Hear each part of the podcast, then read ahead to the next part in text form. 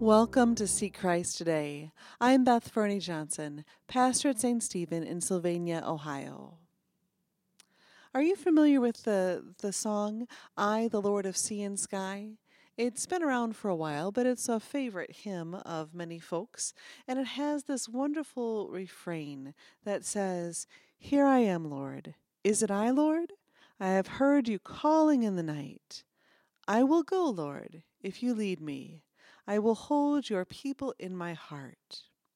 And this hymn, this song, is based off the Old Testament story from 1 Samuel, the story of Samuel as a boy hearing God's voice.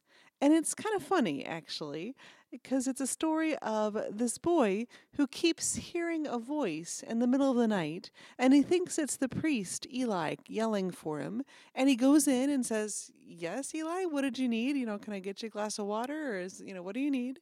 And, and Eli is not very excited about being woken up in the middle of the night for no reason because he hasn't been calling Samuel. And finally, after two times of this happening, Finally, Eli realizes that Samuel is being called by God. And he tells Samuel to say in 1 Samuel chapter 3, verse 10, he says, Say, Samuel, Samuel.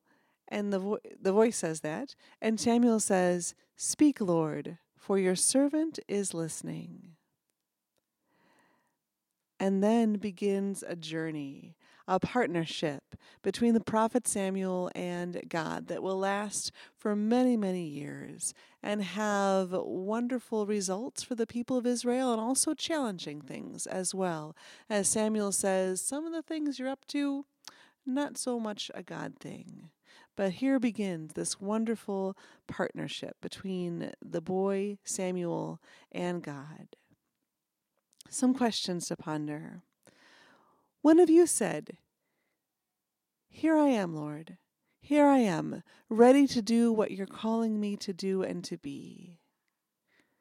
And then, what do you feel that God is calling you to do and to be today, or next week, or next year? Where have you seen God at work oh, during this past week? If you'd like to explore these questions, please go to our Facebook page, Seek Christian. I'd also invite you to visit a local church where you can build relationships that will continue to help you grow in faith.